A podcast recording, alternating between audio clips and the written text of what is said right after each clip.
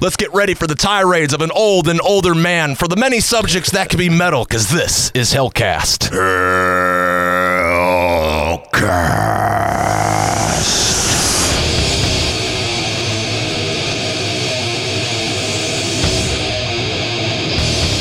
Reaper Metal Productions, this is Hellcast, and I'm happy to bring back Dawn of the Dead, and I want to guide you, tell you, don't smash a like, don't subscribe, just go to ReaperMetalProductions.com, check out the hours worth of, and many bands worth of music, and plenty of Hellcast episodes to check out if you're catching up. You're either tuning in for the first time, catching up. You could do all you got to do, ReaperMetalProductions.com. You will do that, and they'll be far better than appeasing some robot at YouTube. And we're talking about this book, Damn the Machine. It's the story of Noise Records. And just getting to the point, there was a point in time where we had posted a video on the channel, Heavy Metal Relics video in particular, that was talking about Halloween and one album, attributed it to being a one-album wonder with Walls of Jericho. And that's probably one of the second times they got the most shit on the internet and comments and stuff. People be like, what about Keeper of the Seven Keys or something? And it occurred to me that I never gave Running Wild a fuller chance. And the opinions of Running Wild and the pirate point that they kind of gained were really from Dawn of the Dead.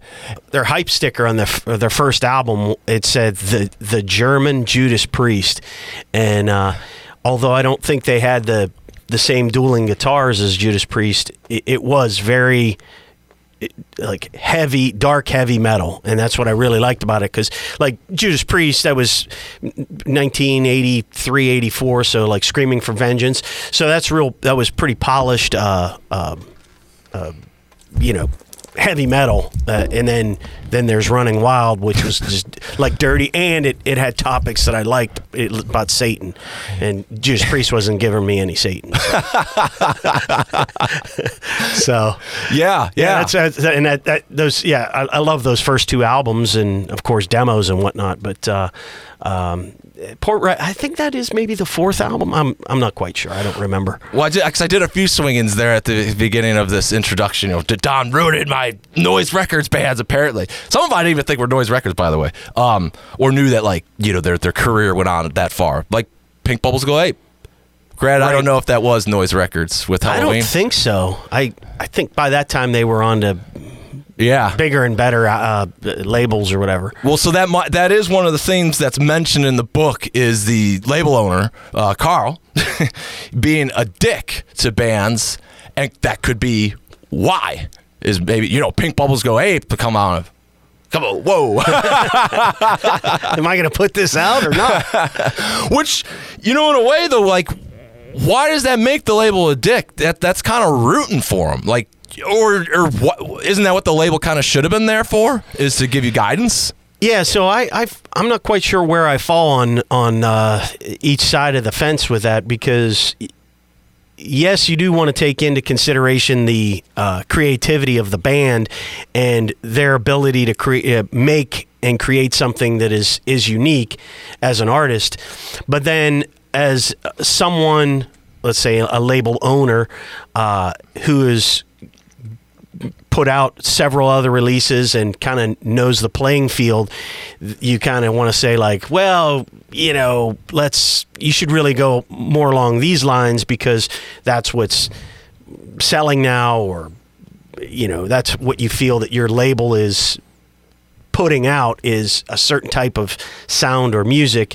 And so I'm not quite sure, because I mean, I think especially most metal bands are just stumbling in the dark, and you know, you're kind of lucky if you figure out or if the difference between the formula that works and your artistic vision, when those finally do cross paths, you're stumbling in the dark when that actually happens. I don't know how you would go about sitting down and saying, you know, this kind of music or this style is going to be happening in 18 months, so let's start writing songs that's going to be exactly what people are going to want to listen to 18 months from now. But yeah, I mean, exactly. Well, just stumbling in the dark, or years from now, because going back to the Heavy Metal Relics video, and we get shit for the opinions, the distasteful opinions of Donna Dead. At least I didn't know you got any heat. Yeah, I know. I was trying to find some of the heat too, which apparently going back to this, I'm finding getting heat, which was strictly my opinion about Morbid Angel and them only having one good record. I mean, granted, they only had two. I really think Morbid Saint. They just got. I was going to say Morbid Angel. Yeah, they I said Morbid Angel, right? I agree that Morbid Angel only did have one good record. Well, you know, so and it was an altar. Let's just say that. Well, and we could go there, but I am. Well, I think I did kind of exhaust the Halloween example, and I did want to find some of the dirt that was on there. And I'll just say enough, because I've seen enough, so I could at least paraphrase some of the dirt for those that were looking for it, because I know you were. Everybody loves dirt. It was basically just bullshit on Halloween. Those keepers are fucking amazing. And then my responses was always like, Pink Bubbles Go Ape.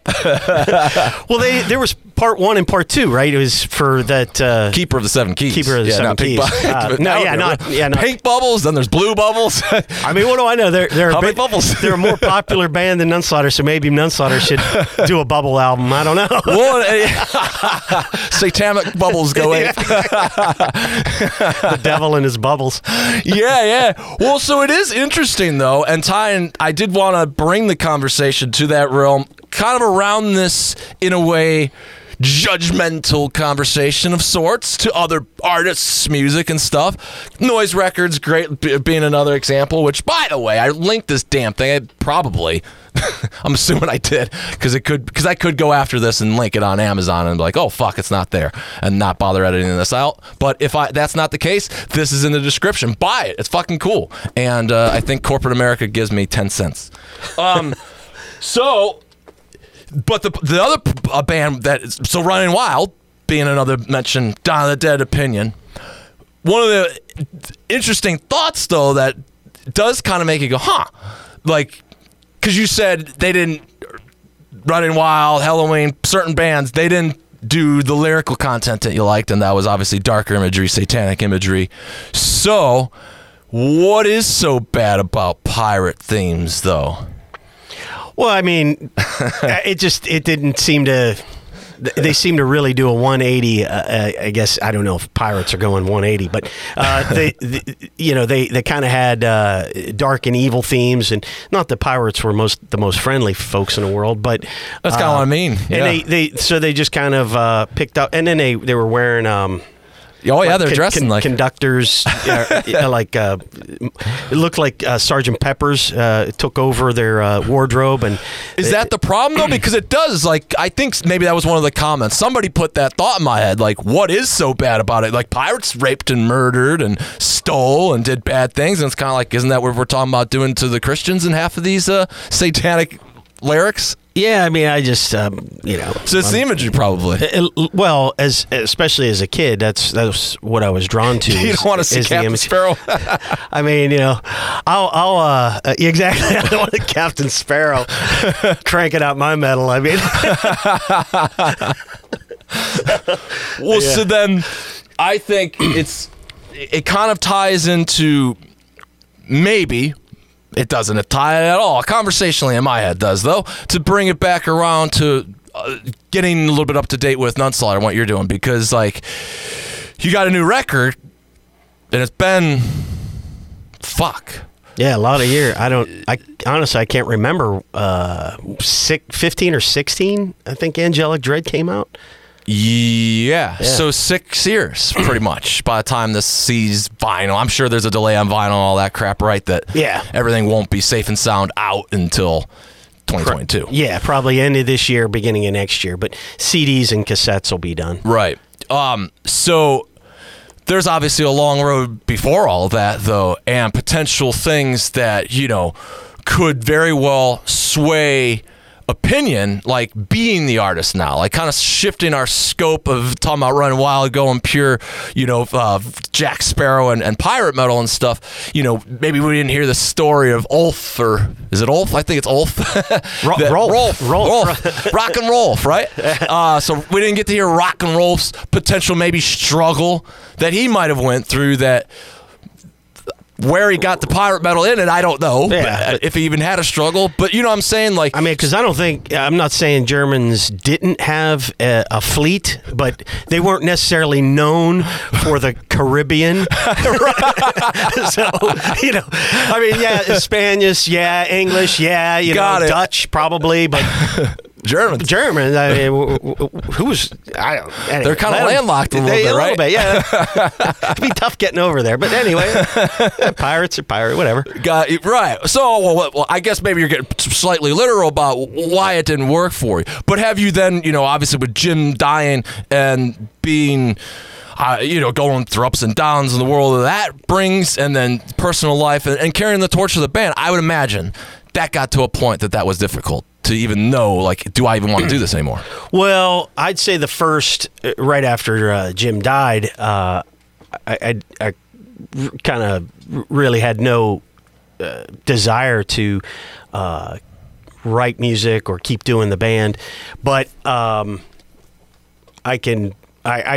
know Jim would have wanted to keep Nunslaughter going, and so it just took me a little while to get back on my feet and decide that I'm just gonna keep doing it. And then some ups and downs with band members and finding the right people, and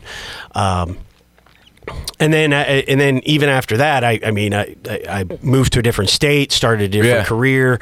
I had no intentions on moving back to Cleveland. I was just kind of gonna do Nunslaughter as a remote band, and then every once in a while we get together, play a couple of shows a year, and just kind of leave it to peter out. And there was like some stuff that you did do remotely, right? Oh yeah. We we demoed some songs, and then Noah sent the files to me, and then I went into a studio in Phoenix and recorded vocals and sent it back to him, and he mixed it. And we actually I'm pretty sure the Wrath Unleashed was done that way. So a bunch of old songs that we're trying out the new drummer, Joe, and he sent it to me, and they actually sounded pretty good. As far as, I mean, Noah has his own studio, so he just plugged in microphones and took over like that. So it wasn't like a boombox, and then just went into a studio in Phoenix, and I'm pretty sure I did those tracks in Phoenix. Anyway, so it kind of validated Joe as the next drummer, and we started moving from there. Well, right, because isn't that like that long distance is definitely more an introduced possibility to bands with the everything that's going on with technology. But that's actually not really that unfamiliar to Nunslaughter recordings, even with old technology, right? Like you did vocals in like Hawaii, right? Right, yeah. Hell's an Only Fire. Jim recorded all the music here in Cleveland, Ohio, and then sent me the 2-inch reels, and went into Rendezvous Studios with Pierre Grill, I believe was his name, and as far as I know, that studio is still around, but he recorded Hawaii and Sacred Rite, and he did a bunch of USA metal comps. So the studio is quite notable, and I recorded all the vocals there, and then flew back with the reels to Cleveland and finished mixing with Jim. Yeah, that was. But yeah, we just keep it going. We actually did a couple of demos. I thought some of the the known demos are like that. Evil Speaks, and not Face of Evil though, right? That was all. Not Face of Evil. That was. Wasn't that probably? That was probably the point. I thought you were. Oh, you were in. No, you weren't in Cleveland even. I was in Pittsburgh. Yeah, I was living in Pittsburgh. Jim came down to Pittsburgh and recorded the demo or the drum tracks for Face of Evil, and then we recorded that was, I think, recorded in a barn in Mars, PA. But that was with two of the other original members, Jer the Butcher and Greg Beal, and then me on not so much bass, but.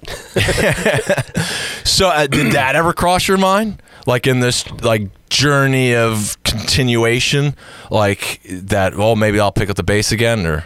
Nah, so I was terrible.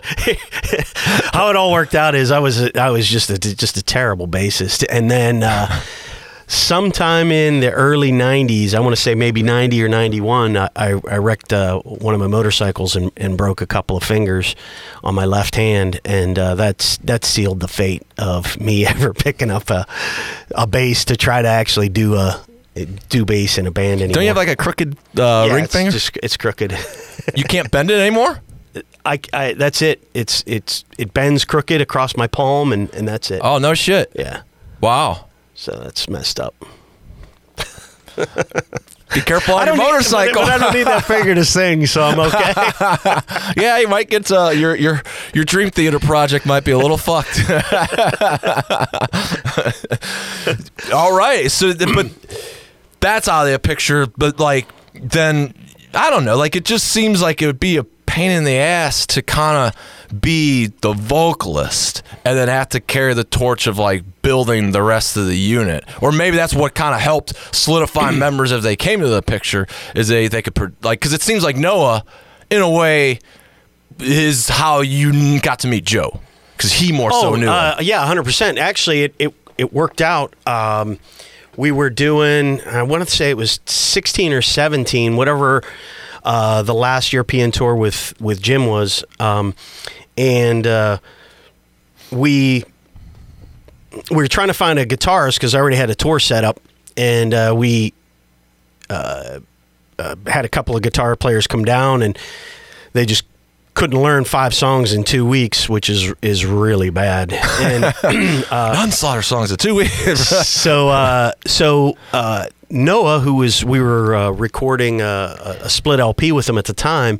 We're basically saying like, you know, I can't believe we can't get anybody to go on tour.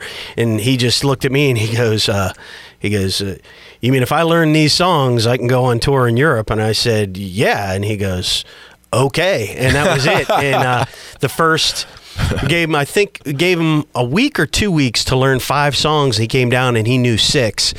And from that, we were just off and running.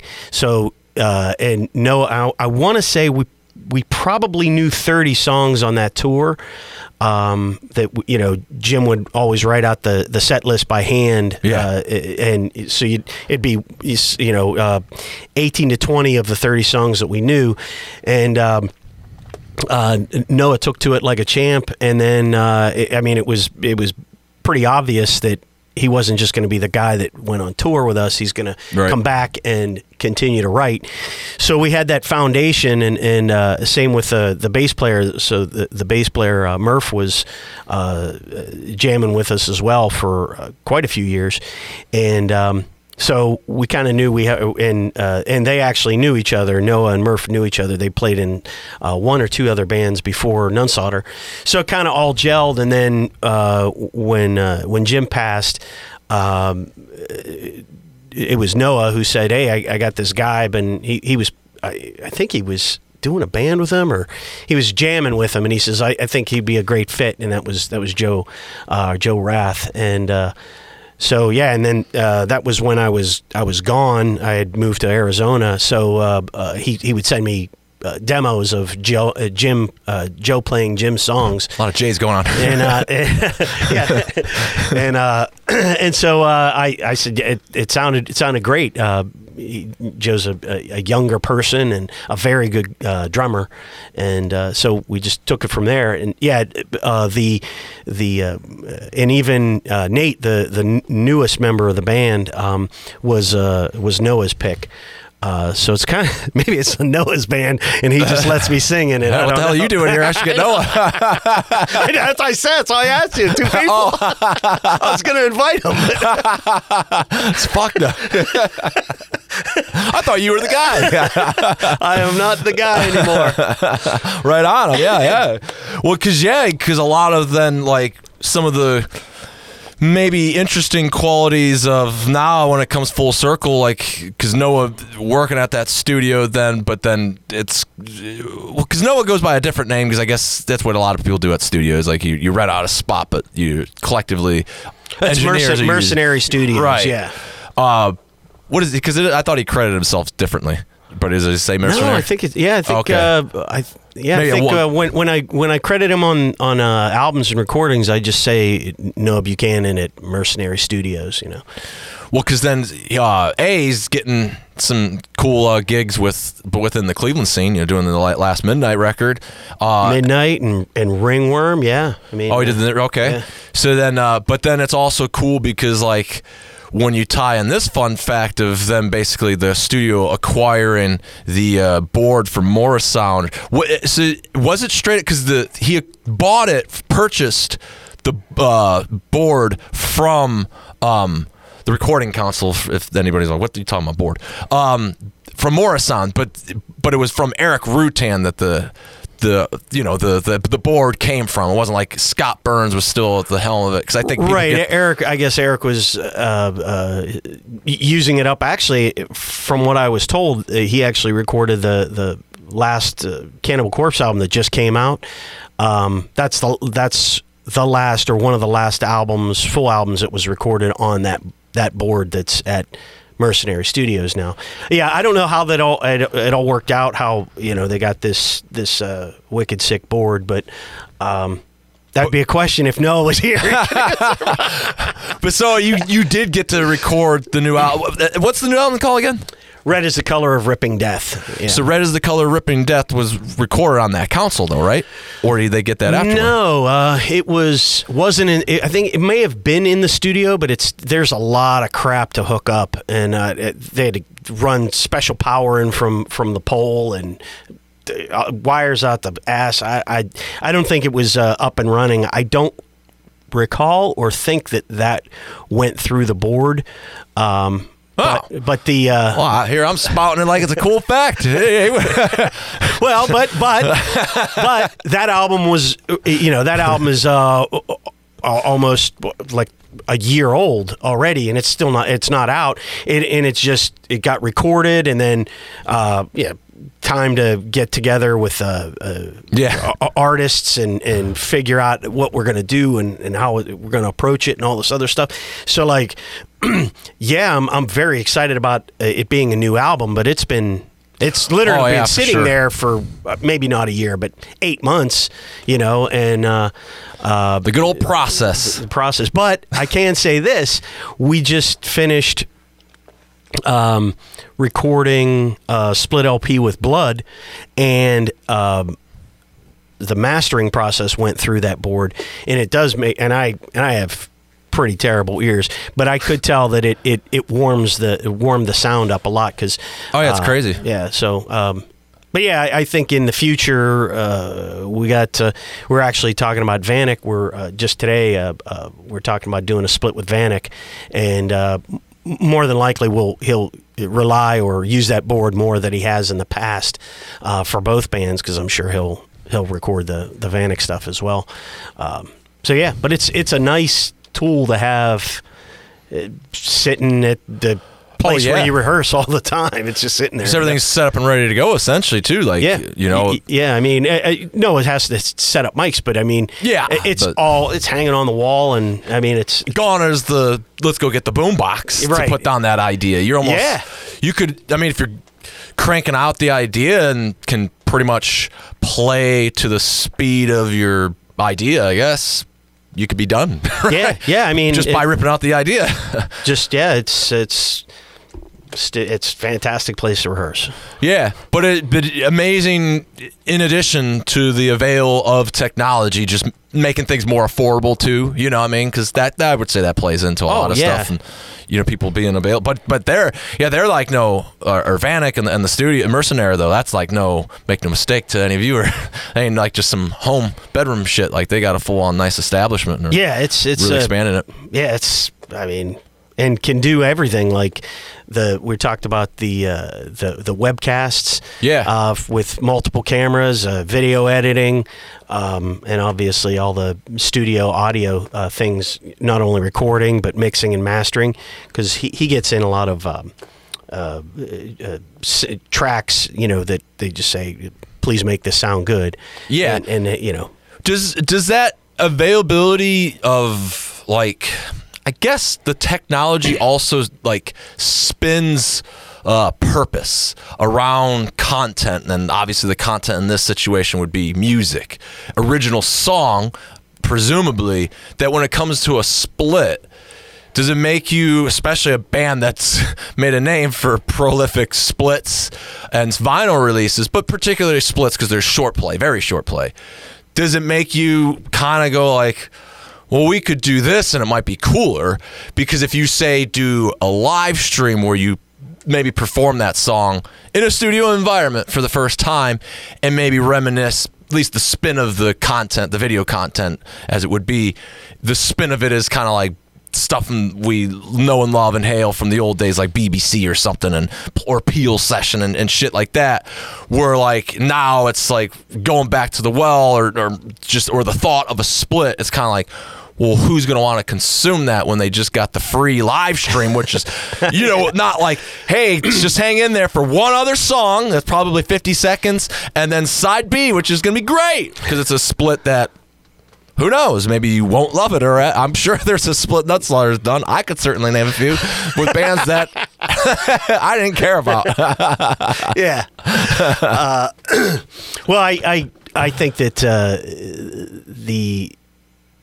there's a certain audience that does like to consume live material. Yeah. But with the studio and all of the. I guess things that we have at or Noah has at his fingertips, it can make a recording sound so much better than just a live show or a boombox recording like we used to do. And even, you know, like four track. I mean, I like that sound of the tape, 4-track tape, but boy, I mean, virtually anything we want to come up with, we can do at that studio. Well, and then it's the execution too that kind of makes some stuff. I think it's the fast pace too that kind of almost makes different possibilities come to fruition that otherwise maybe don't, because maybe you overthink it by the time it's, you know, you think about producing it or something. Well, that's actually Noah just finished up. I think it's 8 songs we did. We're doing a 4-way split CD with 3 other bands, and it's taken us. We actually took a couple of different stabs at it, and every time we would record it, it didn't sound. Noah didn't think that it sounded as good as it should, or it wasn't a good representation of Nunslaughter. So, but we ended up recording the music. I don't know, a couple of months ago, and he finally got around to mixing and mastering it for this 4-way split. But it makes it very, very easy to, like there's not a big investment in time to, you know, Noah would set something up and we record a bunch of stuff, and then a week later we listen to it, and he's just like, I didn't like how that sounded, so right. It just. I'm sure he doesn't totally delete it, but we just go, okay, and it's gone, and we just move on to, you know, let's re-record it, let's redo it again, and those are all done really. The live stuff is just, it's down and dirty. It's a couple of microphones, and it's all multi-tracked, but you could definitely thin out how you multi-track. You know, you could do 32 or you could do 4. It's still multi. Yeah. Well, let's add a little bit of a soundtrack here, and let's take a jam, because speaking of Noah, he was so kind to email the MP3 version of the album, and I don't want to overstay any welcome here and leak too much. So, is there a particular track that might be different than the video content that we could play, though? I would say, how about Red is the Color of Ripping Death, the title of the album? Sure. When in doubt, go for the title of the album.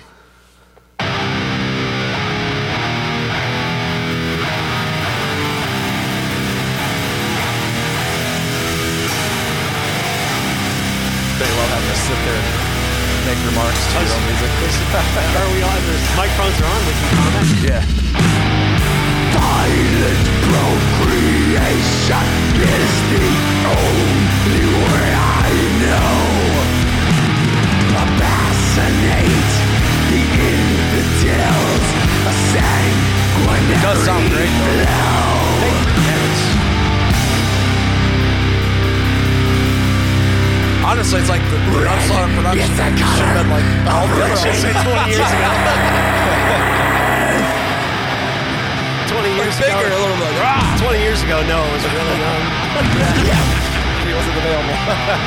I mean, not to say that other stuff sounds like I make it proud and lawful sounds. They moving servers with the fires of hell. Eating blood, I'm dying tired, severed spine. Business burns, red is the color of ripping death. Red is the color of ripping death. Running bodies before the blood, smoldering souls in a pit of blood. Slashed and torn, pulled from skin, broken spleen, drained from within. Red is the color of ripping death.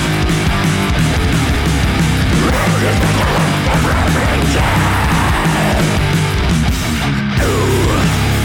So the story behind this song was in 2000 when Nunslaughter did our first European tour. Jim printed up some red shirts and somebody came up to the booth and said, "Why red shirts?" And Jim said, "Because red is the color of ripping death."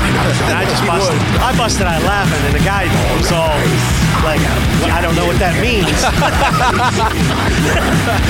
And I always thought that would be a good title for a song. And so it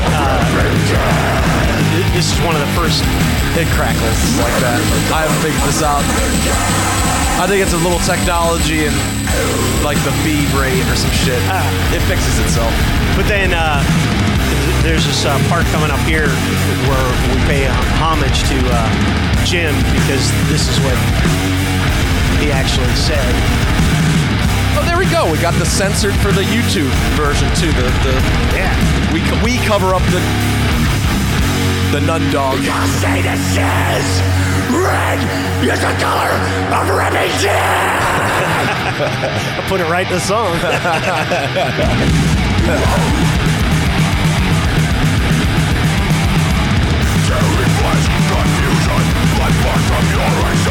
Who's that? That's not you.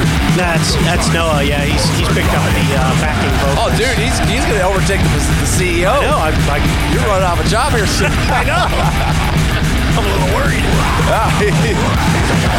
Did he draw the cover too? This schlub. No, that's not. Yeah, like I said, that was definitely the at least when my period was there in the album that I was on, the hoped for sound. The hoped for. Yeah, well, because then Noah remixed Hex. Yeah, and it sounds way better. Definitely. That was a lot of trouble with that one. You know that. We were chasing drum kits around the studio. Literally. Freezing our hands. Freezing your hands. That was... Dude, Shithead Studios. Shithead Studios, properly named. I have all that footage archived. And speaking of technology, did you find? Are you talking about the footage you asked me about? You were like, I was at a green screen. No, I didn't find that. We had done. I never know what camera I'm looking at anymore. We had done a commentary, like a green screen at the Hell's Headbangers back when. Don't remember. Hex was already older. Yeah. Out by then, and with enough like freshness to be out, going like. It doesn't sound very good. Yeah, I remember you actually, you kind of mentioned it then, and it was talked about for a while, and then I was not even talking about it. I don't know, just it came out of nowhere as far as I knew, and I was like, oh, good, finally, glad that was still on the table. Yeah, well, the whole thing with that was we needed the record out for a tour and. It through so many problems. We just didn't have, or we didn't dedicate enough time to mixing it and listening to it and getting different opinions. We kind of just mixed it and said, it's, you know, this, that's fine. And, put it out, and it was just kind of a little dull sounding. Yeah. And then whatever, it was probably, I don't know, 10 years later, I gave Noah the files, and he was able to fix it. And if I'm not mistaken, that was it was maybe not 10 years, because Jim was there when it got remixed, because he had to put in a couple of drum hits. Really? Yeah, because they were just gone. Like, well, that's what he did have to do for the other, like Smell the Burning Churches. That's why the toms are so, well, at least on the original mix, Noah probably very well balanced it. Yeah. But yeah, because I think the floor tom wasn't on the rug, but the rug that Jim was on kept moving. Yeah, so that doesn't make sense that the rug kept moving. Something kept moving where stayed. His whole kit. I think it was the but it was like definitely microphone. But it was 100% the tom, though, that literally like half the album was the tom that was recorded. Where then that was like something like Smell the Burning Churches, where it's like, dude, like that's the main beef of how the song at least starts. So I just remember him going the beakers after the fact, beakers, and then just literally, all right, I want to. You know, it. Like it's just it's the most hilarious thing if you were to just isolate it, because like the beat is just, you know, do do do. You know, like just doing that portion of what even would have been a triplet to the snare that perhaps complemented, you know, was the two hits of the triplet, you know, and just do do. So it's just, I don't know. There should have been further percussion credit there, I guess. Well, you know, you hear like I don't know, like a lot of like bands.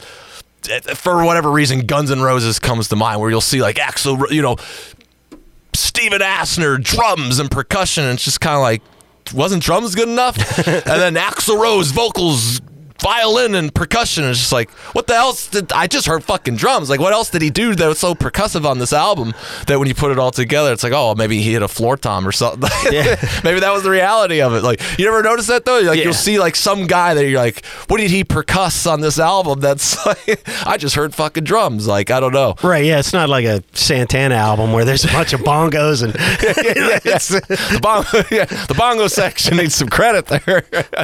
No bongo section coming on the. Technically, there was a bongo section on the boing, yeah.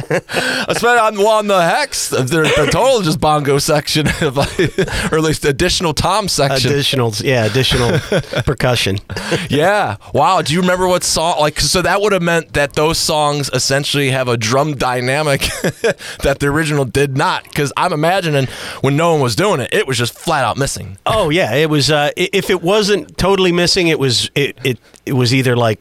A sour hit or not a strong hit, and there were a few, and I don't recall what songs, but Jim wanted to hit, and it might have even been a bass drum. He wanted to put another bass drum hit or something. I can't remember, but yeah. Isn't that a way though, in violation of some of the Nunslaughter rules of rawness? Well, you would think so, but I'm no longer the CEO. The thing is that album it was it just it fell flat for me, and I think that there's some very good songs on there, but when reviews came out and people started talking, it was kind of evident. I was just like. Oh, we put all this time and effort into crafting these songs, and the production didn't live up to what it should have been. Dude, there are some interesting memories of how that guy, at least the Shithead Studios portion of it, because there was multiple studios that you know, we started just doing the basic tracking where I think it was just vocals that was done at Beechwood. Which now my boy Chris from Magnetic North, who did all the Crucified Mortal stuff. That's where Magnetic North is now. He, oh, is that right? I don't know if he... I think he literally even owns the building, or he's got a good hand in there. But so there is no more Beechwood Studios. I guess they still do. I haven't seen him since. Fuck. But I know he's definitely still going by Magnetic North. So I don't know whether if there's somebody that, like we were saying earlier, like how engineers they'll show up to an established studio and then you see a different name and you kind of find out, oh, it's the same exact studio but a different engineer. Yeah, like, why would he just wants to call his business different, or I don't know. I'm sure contracts come into play where if you're a name like Morrisound, you got to be Scott Burns having to say it's Morrisound, not Burns Sound. Yeah. Which, by the way, I went to Morrisound on the search for Morrisound. You did? Well, I mean, I saw that interview that you did with Scott Burns. Didn't you do an interview with Scott Burns? Yeah, which was hilarious. I think I said this before to Justin when I got back, that both Scott Burns, I did an interview with Mike Browning previously. That's good enough. But you went to Florida? So I went to Florida. Both guys, too, did if you're ever in Florida, give me a call. Wow. Had their numbers, was in Florida, and I'm the dipshit that doesn't give them a call. You fucked up. I guess I did, because I went looking for Morrisound. Let me show you what I found. All right. Because I don't think it was Morrisound. At least not what this is. When we found this, dude... Hopefully I could show you, because stupid Instagram's weird on computers. When I saw this place, man, I'm just like, there's no fucking way that's Morrisound. We are in the wrong neighborhood. Because, well, as you know, I've been around the world with you. Yeah. This is the most, cracked out people I've ever seen in some of these experiences. And there was a few interesting ones. Kind of like that dog shit on the floor in Ottawa, Canada. Oh, yeah. Where are we sleeping tonight? Here. No, we are not. We're driving home. Yeah, that's how it was. How long is the drive? 14 hours. I'll take first shift. No problem. No problem. I'll drive 10. So yeah, there it is. Yes, good. It's on the screen. Oh, so that doesn't put into perspective, but it kind of does. It's boarded up. You'd think it'd say Morrisound. I do recall seeing that picture that you posted. Yeah. Huh. So, but I mean, it's not a. Is it an active studio? So that is it, though. That's the new location because when we roll into town. I was like, there's no fucking way that it's that. Because, well, I'll show you why. Everybody should know why. Because you've seen all the fucking pictures of bands at Morrisound Studio. And so, where's the sign? I remember the one with King Fowley and a big block of Velveeta cheese. What was that? His way of... was that another King opinion? Yeah. Because, I don't know if you could see it, but you could see it, kind of, people here. Yeah, that there's the famous. That looks impressive right there. Exactly, but see what I'm saying? There's the Morrisound recordings. Hell, there's even the address, 122111. It was not 12111 where we stumbled upon, and then that sign certainly wasn't there. But then we went around the corner and did confirm that it was definitely not... at the classic location, and you very likely won't see that sign. And it was 20 minutes away from where the new location was, and it was indeed in the hood. Huh. I'm like, wow. Because we roll. I'm like, there's no fucking sway, transine, burying orchestras cruising up to this motherfucker. I'm thinking, Chris, Chris from Sabotage, right? Or yeah. Alex Skolnick? Come on, dude, they're probably bare minimally pulling up a decent car that they own. You know what I mean? I'm worried in my fucking Yaris right now, or whatever the hell I was driving, because we flew to Tampa. So whatever we rent, we're rented. So anyway. I went there. What the hell does that have to do with anything? I didn't hit up any of those guys, and they probably wouldn't. And Scott Burns especially, although I think he lived in Orlando, and we were in Tampa and Fort Myers. He actually, I've never met or talked to him. I saw the interview, and he seemed like an extremely down to earth person. Yeah, and he just kind of got thrust into the spotlight, when you see on the back of Death Crush Mayhem, it's got a little Scott Burns picture with a Buster symbol over it. Unfortunately, because he was putting out a lot of the just kind of run of the mill '90s death metal stuff, but that's what he was getting paid for. So, I mean, he doesn't have to be invested in it. He just has to do what the label or the bands want, and he gets paid. And I mean, his legacy's living on. Yeah. 30 years, two ass clowns in an HH small-ass studio interviewed him, and it's a huge fucking interview. Like, well, it's fucking cool, for one, like, being a fan, because, like, now, in a way, if you interview Scott Burns, the power of the internet, like, can reach those fans that are like, fuck yeah! Because when the hell is there going to be a Scott Burns or people like him interview? Yeah. You know? Like, because he's so... I guess out of the picture, that it's kind of like, A, like, what story are you going to tell? And I'll tell you, you want a tough producer to interview? Try Mutt Lange. Mutt Lange? There's like two pictures on the internet of him ever. Oh, fuck. I'm drawing a blank. What did he do? AC/DC. Back in Black, this band? And, yeah. And okay. I think he did Pyromania, too. Oh, I've never heard of that either. And he was that. No one might get it uploaded to the internet for him one day. But yeah, if you go searching for images of, he's elusive, and he doesn't do interviews, and he doesn't even take pictures. Like, there's one picture, it's like 35 years old of him, and you're like, well, there's nothing more current? No. Yeah, yeah. He's just, don't ever hear from Mutt Lange.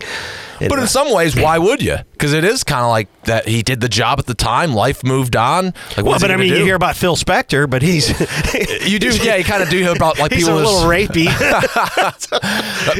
Shit sells. The people wanted to hear the dirt, I guess. Mate, yeah, but it does kind of seem to trickle down that way, especially now we're like, I just think of like Murder in the Front Row, the Death documentary, like there's publications coming out about old stuff that it's kind of really cool because you never would have gotten that glimpse, and you never would have, and if you did, back kind of to the cheapness now, the quality of it. But the inexpense to being able to do top-notch quality productions like video stuff that could otherwise be the death video that, you know, now it makes it possible. Mm-hmm. And all now you got to do is show up to Florida to really get the people that you need in it. Otherwise, half your budget's, like, at least obtainable now, you know? And then, hell, even the Kickstarters and stuff that can even make that stuff possible. Like, it is pretty cool that you can have that. And would you have ever freaking thought, what's one of your high and mighty moments of, like, getting in the metal, hearing Bathory for the first time? Would you have ever fucking thought, what you painted Bathory on your battle vest? Yeah. So would you have thought at that time, you know what I mean? Like, this is even gonna, well, because you could buy a Bathory shirt at Hot Topic. Yeah. So in a kind of a way, the underground part is a little bit lost, mm-hmm. right? Wouldn't you say? Well, I think with modern technology, yes, but it does make you able to listen to a whole bunch of bands without putting your hard-earned dollar down to maybe buy a demo, yeah. and you only like one song on it. Well, that's an interesting and I think that's actually probably a dynamic in the graph chart. If you were studying such a sales trend, that in a way, like, we, instead of the technology, the availability, the easy availability of things, killing things, it just kind of shifted gear of, rather than, in a way, bargain or bet on liking something you can assure that you do, then put up your money. Yeah, because I can tell you this. One of my several experiences. I don't recall, because this is like pre-internet. I don't recall where or how or why I heard a Smashing Pumpkins song, and I was just like, was not expecting that. Right? Yeah. So I was like, oh, that's pretty freaking heavy. And this was maybe like 89, 90. I think it was the first album. I don't recall. So I took my $18 down to the record store, and I bought a Smashing Pumpkins, I believe was the first Smashing Pumpkins album, and I brought it home, and yeah, that one song that I thought was pretty good was on there. But the rest of it, I was like, this is just depressing. Like, I don't like this kind of music. This isn't heavy. I mean, I thought it was going to be like heavy, you know? And, yes. I think I had the exact same opinion. Was it the Despite All My Rage song, probably? I think that was, yeah, because he goes, yeah. I'm like, oh, they got more of this? I'd like to hear it. They don't. That's the one fucking song, dude. Yeah, well, the very unexpected example, but like it was like there were a lot of bands like that where like they did have like one, because it was all that. Because that would have been considered alternative. It was like alternative, and it was also, for me at least, it was doom, alternative doom, like, because it was very heavy guitar sound on that whole album. Were they like, okay, really? I didn't know that they were in that kind of realm too, because there are a lot of bands that are radio hits like that, like Soundgarden. Yeah. Like, you know, there's like an early movement. People love that early stuff. And I remember the first time I remember, like, whoa, I don't know if I could talk to this guy anymore. Like, what is he talking about? And then, like, I listened to it. Or, like, then there was, like, something that, I don't know if he had very large hand in it, but Eddie Vedder did. It was called, like, Hovercraft. Some guy was telling me about that. I'm like, Eddie Vedder, this could be fucking awful. And then I put it on, and it was, like, that droney, heavy, you know, the time period. Stuff that would have been droney heavy. Mm.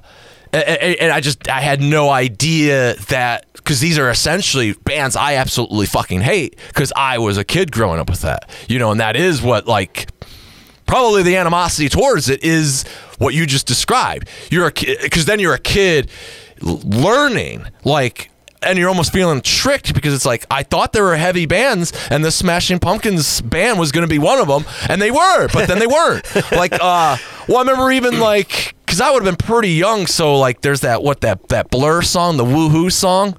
I don't know that. The Woohoo! Yeah. Like, you listen to that, like, I'm not saying I liked it, but like, you know, like at 9, it was intriguing when it was heavy guitar. It was better than half the, because you probably saw it on Beavis and, at least I did, probably saw it on Beavis and Butthead. So it was like one of the songs that they didn't rag on because they were thinking the same fucking thing. Yeah. It was slightly heavy. And then you heard another song, because I remember my cousin got it. I was like, oh, like, you like that band? They have more songs? Yeah. Let's hear them. Glad you bought that album.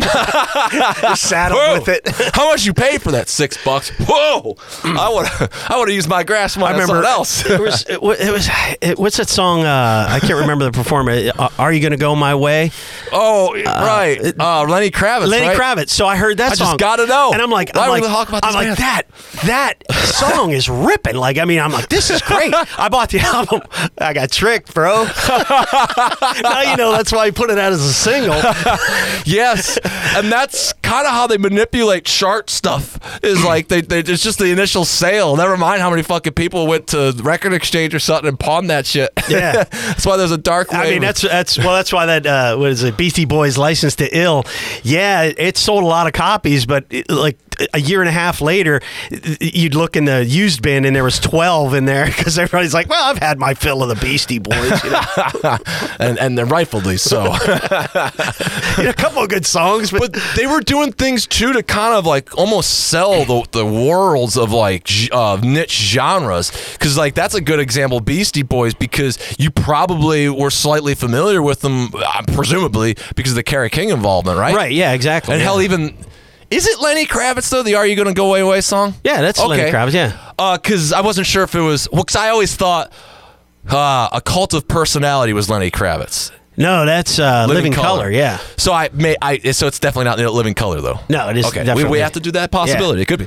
But so why are we talking about Lenny Kravitz? A, because it has something to do with Blood Feast, damn it. Because my point was, like, somehow, not Blood Feast, but the big world, marketing world, was trying to sell, I don't know what the fuck Lenny Kravitz crowd would be, but rap and metal. Hence, a lot of what Anthrax's career is. Aerosmith and Run DMC. Right, but even more like way, heavy. Yeah. So let's use Anthrax and like the On the Man era and stuff. Yeah, with Public Enemy. Right, right. Sure. So they were really trying to sell like, you know, extreme metal to really, as that probably would have been at the time. So, you know what I mean, and cross those crowds, that then it even did it for more stuff. It worked a little bit with the rap stuff, but by the time it got to 90s grunge, I'd like to think it fizzled out, man. Man, that was a rough decade, that grunge era. That grunt truck and... that was just sad. So then, one of the other things I have to use this opportunity then, because we brought up painting Bathory on your denim and going back to all this technology crap, is there is a world that there's how-to videos. Because I'm guilty of it. I made one. I found out, though, that it was popular. I utilized some technology to learn, like, what are the kids talking about? What should I make videos about? What should be some of the conversations? You can learn from that shit and strategize. Be smart, too. So you can find out what people are searching in YouTube. And how to make a vest is what I would have thought, but it's a battle vest. Was it ever a battle vest? Not that I recall. Okay. That's something very recent. Maybe in the past 5 years that I actually started hearing often enough that I was like, what is it? This is my battle vest? Like, I just called it my vest. Right. So I didn't know. So as being a legitimate, let me tell you kids how it was kind of thing, like, because you're going back to literally painting at the fucking thing. Yeah. Because that's a question. As been the guy that do the how-to, it's like, well, I'm at least going to play into this, teach the kids what the fuck to do. There's going to be a how-to, which is already lame. What do you mean, how? Look at one. Get patches. Put them on there. Do you need any more instructions, honestly? Bands you like. Right? Well, like, now that I think about it, because Kanye, he had his vest, which is very different from mine. His vest did not touch the ground. His patches did not touch each other. There was no extra string hanging off of anywhere. This is very much a how-to. It was immaculate. It was. And in fact... you didn't see it for years. It was so immaculate because it was always at the tailor, right? It was at the tailor. He was getting different patches on, switching patches up. I remember one time we were sitting in a car. He's sitting in the passenger seat and I'm driving. And his jacket was sitting on his knee, and it had slipped off in my car, and his jacket touched the foot area of where you keep your feet in the passenger seat of my car, and he picked it up, and for the next 45 to 50 minutes, he inspected his jacket to make sure somehow it did not get damaged. And I was like, I kept looking over like, what the fuck are you doing, you know? And he's picking at his patches. He was very meticulous. Oh, totally. Mine, not so much. Did you ever wash that thing? It has not been washed since 1987. Is that a strategy at this point? No, it's just because I got paint. I painted that Bathory on there. Yeah. And granted, now it's all kind of cracking off after so many years. But once I painted it on there, It may have never ever been washed. I just got it and then started putting patches on it. But I can say from 87 up till today, it's never been washed because I didn't want the paint to come off on the back. And everybody, put it in the freezer. It'll kill the odor. You know, hit it with Febreze. What about dry clean? Couldn't you dry clean? I didn't look into. I just wear a stinky vest. Well, and that's kind of like that's the outrage to the how-to video. Like, there's no how-to that. It's just been happening. It's like entirely a personality, honestly. Because then there's how to be a metalhead or how to get in the metal videos. I made another one of those because that's what people are looking for, dude. You made a how to get into metal? Well, you have to because other people are, and it's so fucking stupid. So I might as well be the video saying how to get in the metal. How fucking stupid? Because that's how you get in the metal. If you think this is fucking stupid and you get why I think that, you're in the metal. Well, I guess some people need it because I'm sure there's like how to get into the porn industry. I'm sure there's a video on how to do that. But that seems like it needs a how to. I would think it definitely needs a how to. But see, we're not in the porn industry. We're in the metal industry or the metal music. So we think it's very simple. Like, we'll just buy some patches and get a vest and put it all together. The people in the porn industry are like, just start fucking. Like, film it and you're done. Like, that's the whole how to, I guess. But I think there's far more how to that one could learn. I mean, legalities in this world, cleanliness. Like, is there like a Corona themed where everybody's in masks? Like, there are, yeah. I've seen a couple. Yeah, sure. How weird. How weird. I had no idea. Or so I've been told there are videos like that. Bullshit. So... But that's still, like, I think that analogy doesn't play. Because you can't tell somebody, because you couldn't tell somebody, make this smelly. Because then they'd be like, why? But then if they hear you talk about it, how it has been smelly, they're all like, oh, that's cool. I'm sure some people are like, that's real. I would rather have a very fresh vest, to tell you the truth.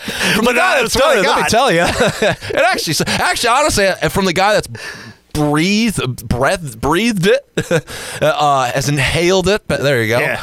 When it was in its ripeness, so you sweating into it, thus it's almost like when you get it going, it's under lights and stuff. Yeah, it's almost like a baking process. So it brings out it brings in the new stench that this like soaks into the pores of the old stench, and then the lights emanate and like it starts to like mist, and yeah, it's not pleasant. No, especially if we do, 3, 4, 5 shows or a tour, because it never dries, so it's always moist and a little gamey.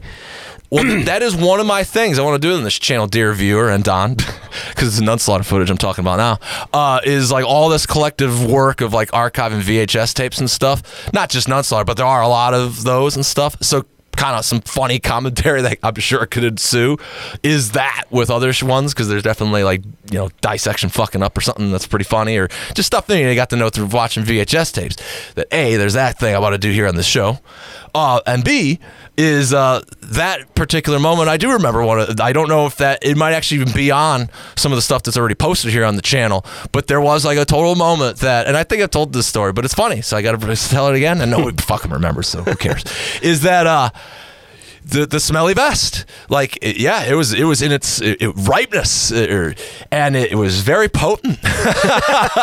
And like you're off to the side of the stage.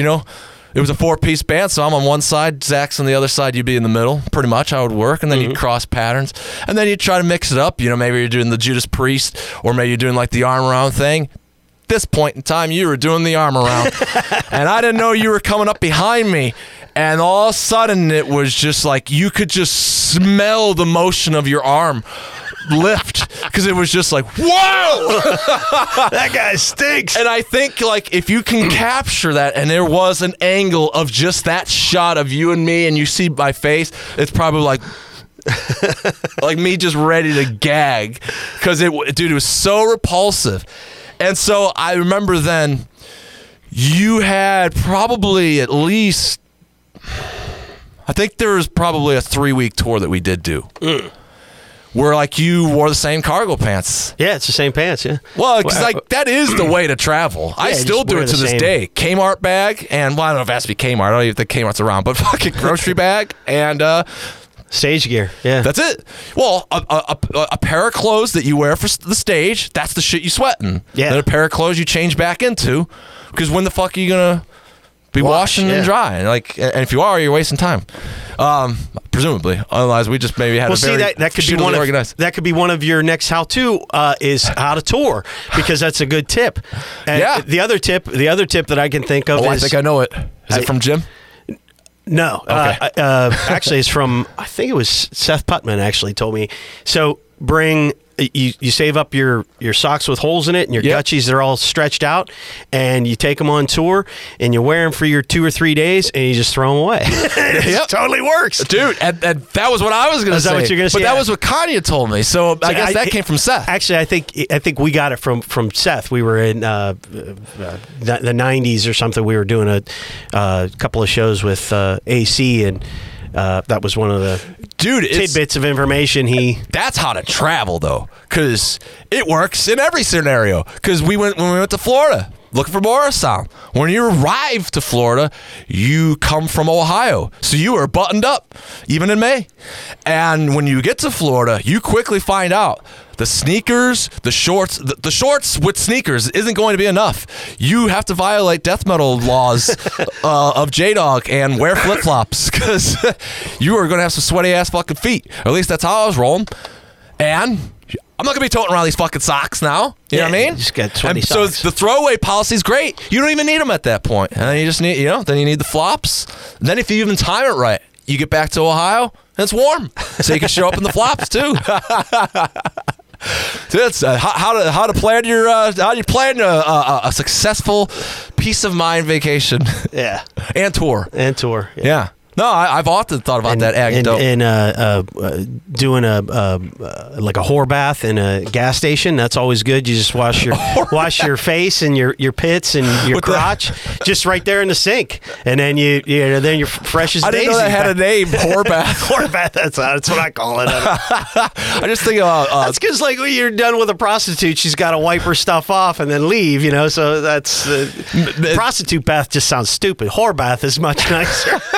It made me think of that movie Dutch. You ever see that with Al Bundy? Yeah. Yeah. They're he's driving back from Georgia to Chicago. They get lost along the way. You see the movie, but they stop off. The one bum guy's just sitting there to the kid. He's just wiping his armpits. Ready for your turkey dinner? He's just repulsed. But I always think that scene. I didn't know that had a name. Horbath. Yeah. All right. Well, if it's not, then that's the official Don. That could be, yeah. It's the terminology. That's gonna be the name of this episode. Horbath. Be great. A picture of my face, great. Yeah, that's what I need. Yeah, we'll get it. Yeah. Oh, dude, I've utilized this platform. To use dick candles, because then now you can put a dick legally on YouTube. How? Why? How's that? You have a dick candle. Yeah, from the band Morbid Angel. They made dick candles, and when I found out, I said, you have to have a dick candle. I have to have dick candles, but then I'm going to put them in videos. That way I could just, laugh at the fact that there's a dick in the folder the whole time. And then when YouTube's like, is your video safe? Yeah! And meanwhile, there's a dick the whole time. Well, because it goes back to what we said off camera. I think we said it on. Is you were trying to get the new Nunslaughter video to premiere. And you've had flack, and I even said the line that the guy even said was literally it almost sounded like he just snapped what YouTube asks you. Yeah. And it's is it violence or rape or stuff like that? And so, and then you're at the mercy of what somebody deems something, because wasn't that what happened? Is this new video? Yeah, I don't know if it was going to be on YouTube. It was on their website, and I don't recall the website address or whoever it was. He ain't premiering. It's a fuck him. Right, so fuck him. But it wasn't for the Below the Cloven Hoof, which is, it's all animated, so I can't see why somebody would be that upset. It's for the next video, Broken and Alone. He said there's violence and rape in the video, and there isn't. I mean, it just flat out isn't. But whatever. Is it though? Because it's where is the world of extremity at this point, when somebody that is even in the extreme, presumably he's talking to a guy from Nunslaughter, extreme world music, he's at least on par with somebody that is in this niche, that if he's offended by it, or not offended by it, but upholding somebody's censorship. Basically, the shitty part about it that I look at it as, it's basically going back to the Tipper Gore, Dee Snider thing. Yeah, the PRC. This guy could have been walking in there like Dee Snider to YouTube, and Don, it's got violence, that's extreme music, let's do it. But instead, we're just letting Tipper get her way. Well, I think... And Tipper, and this is YouTube. And granted, I don't know how much he makes on his website or whatever, but I would have thought minimally you'd put it up, and if there was a complaint of some sort that you would capitulate and say, oh, I'm sorry, we'll take it down. Why would you, out of the gate, being someone who's involved with extreme music or underground music, why would you out of the gate censor it without ever giving public opinion? Because there isn't. And that's what gets me. There just isn't. Well, and then there's that's like saying there was a big candle dick in the video. There isn't. This video, yes, but in the Nunslaughter, there is no dick candle. Yes, there is. But there isn't. You can physically see that doesn't occur. Well, anyway. And honestly, that's the credit to anybody that ever thought my dick candle gag wasn't fucking funny or it was too on-lip. That's why I continue to do it. Because I'm fucking I got a big gripe of this. Because it is. It's allowing censorship and extremity to pass by at the mercy of corporations. Well, if... and what they say, essentially, Right. But the thing is, privately held companies are fine, and they can tell you what to put on, or what they will show or what they won't show. I understand that if I own my own company and somebody wanted me to do something that I didn't want to do, regardless of what it entailed, I would be upset because it's my company. I can do what I want. I think where it comes to start being full-on censorship is if the guy, he didn't say that he had a problem with it. Yeah. He was worried that someone else would, and that's where it starts become like the whole thing with PMRC, which you brought up. At Zappa went expounded on the whole idea, and he's like, it's not so much that the sticker is a problem; it's that if that sticker is on an album, then larger companies, like at the time, say Kmart or Walmart, won't carry that just because it has a sticker. It doesn't matter what is being said or why that sticker's on there, but if you start placing labels on it, then people, then large companies that actually sell the music and provide it to people will stop selling it simply because there is a sticker on it, and won't actually figure out if it does violate some sort of policy of theirs. Anyway. Yeah, and I think that's like that's just an interesting insight to it, because I think that in a lot of ways what I'm describing, using the Tipper Gore thing as an example, is like there's almost a shift in problem, but it's the exact same problem. And to continue to use this nameless guy as an example, like what I speculated was, as you even confirmed, he didn't have a problem. So basically, to use the terminology as a YouTuber, I could tell you literally is what I see every single time. He's only saying that because he's using, like everybody else, YouTube as his host. And like you said, if you're utilizing it's your own company, well then get the fuck out of here. And that's exactly what I'm saying is the problem, because it isn't YouTube. YouTube's doing nothing wrong by cracking down, because they got to protect what they got to do, and that's at Walmart advertising, and they don't want this rape or whatever the fuck that he accused that right, Dick Candles or whatnot.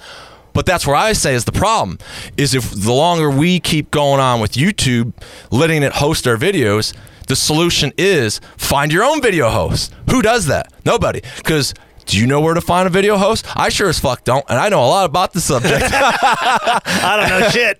Right. And if it's anything like an audio host for podcasts, it's already going to start costing you a monthly subscription. Then it's going to be one of those subscriptions that when you upload this much, then you got to go to that. So when you grow it, it gets to be a bigger bill. Different tier, yeah. Yeah, so like that's the way to uphold your freedom, because you're paying, right?